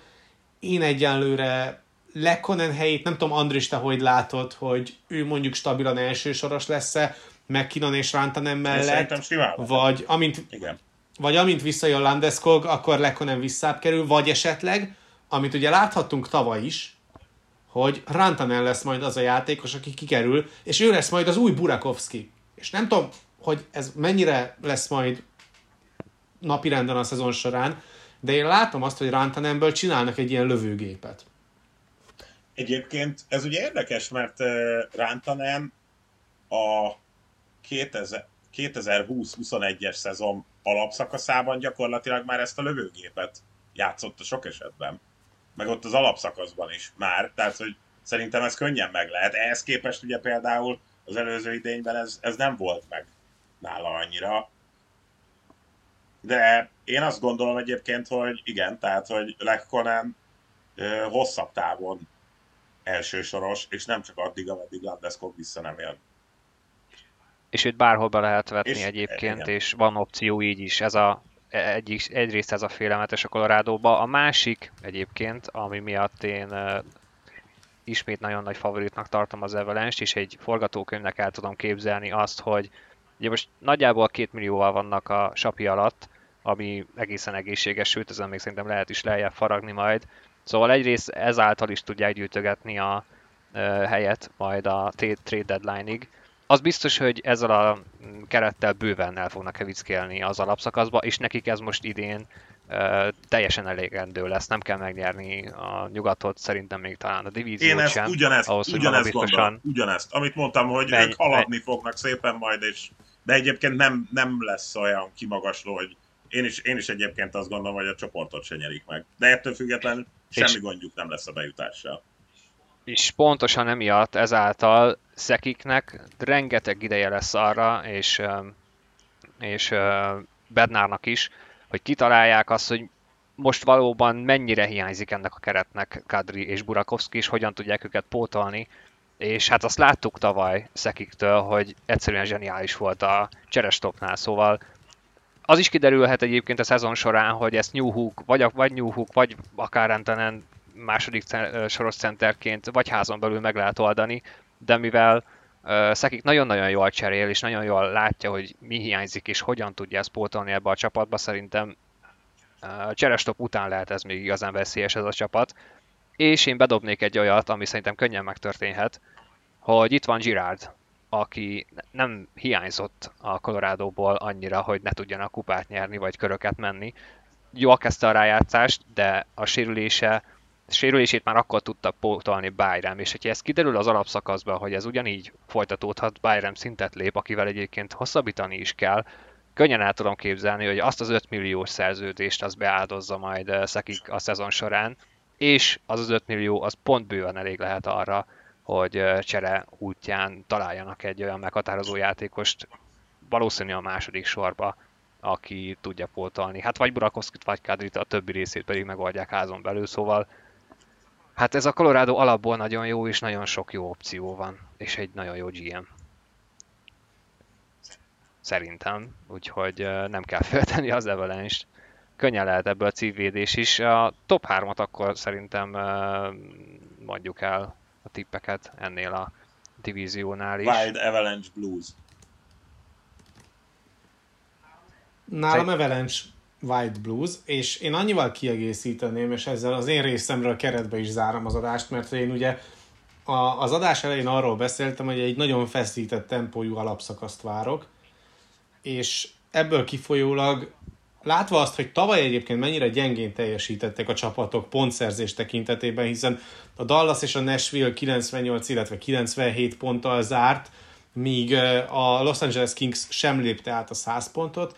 Szerintem idén mind a 8 playoff csapat 100 pontot vagy annál többet szerez. Ez könnyen előfordulhat, viszont akkor mondjuk lehet, hogy ez Seattle nem lesz mégsem annyira közel, mint egyébként gondoljuk, vagy javul úgy, mint tavaly. Nálam egyébként az első három az Colorado, Minnesota, Nashville, és a wildcard, hát nem tudom eldönteni, St. Louis, Dallas. Lehet, hogy mind a kettőbe jut, és a másik divízióból pedig lemaradnak. Azt hiszem tavaly is így volt. Minden esetre, akkor szerintem meg vagyunk ezzel a nyugattal, nagyjából átrágtuk, minden csapatot elemeztünk, biztos, hogy egy nagyon-nagyon érdekes alapszakasz lesz. Én továbbra is tartom azt, hogy a bejutó csapatoknak nagy része nem fog változni, de hát attól szép az NHL, hogy ez bármikor megváltozhat, és biztos, hogy lesz meglepetés csapat, nem véletlenül volt egy ilyen témánk ebben a részben sem. Úgyhogy jövő héten jövünk majd a keleti összefoglalóval, valamikor a hét során. Az viszont biztos, hogy adjuk az első alapszakasz mérkőzést az Arena 4 műsorán, szerda hajnalban 1:30-kor Rangers Lightning, aztán pedig egy napra rá csütörtökön 3:30-kor Avalanche Blackhawks, úgyhogy a két döntőst az első héten rögtön meg is nézhetik a hallgatók. Úgyhogy köszönjük szépen, hogy itt voltatok. Köszönöm szépen neked is, Andris, neked is, Isti. Úgyhogy jövő héten találkozunk. Sziasztok! Sziasztok!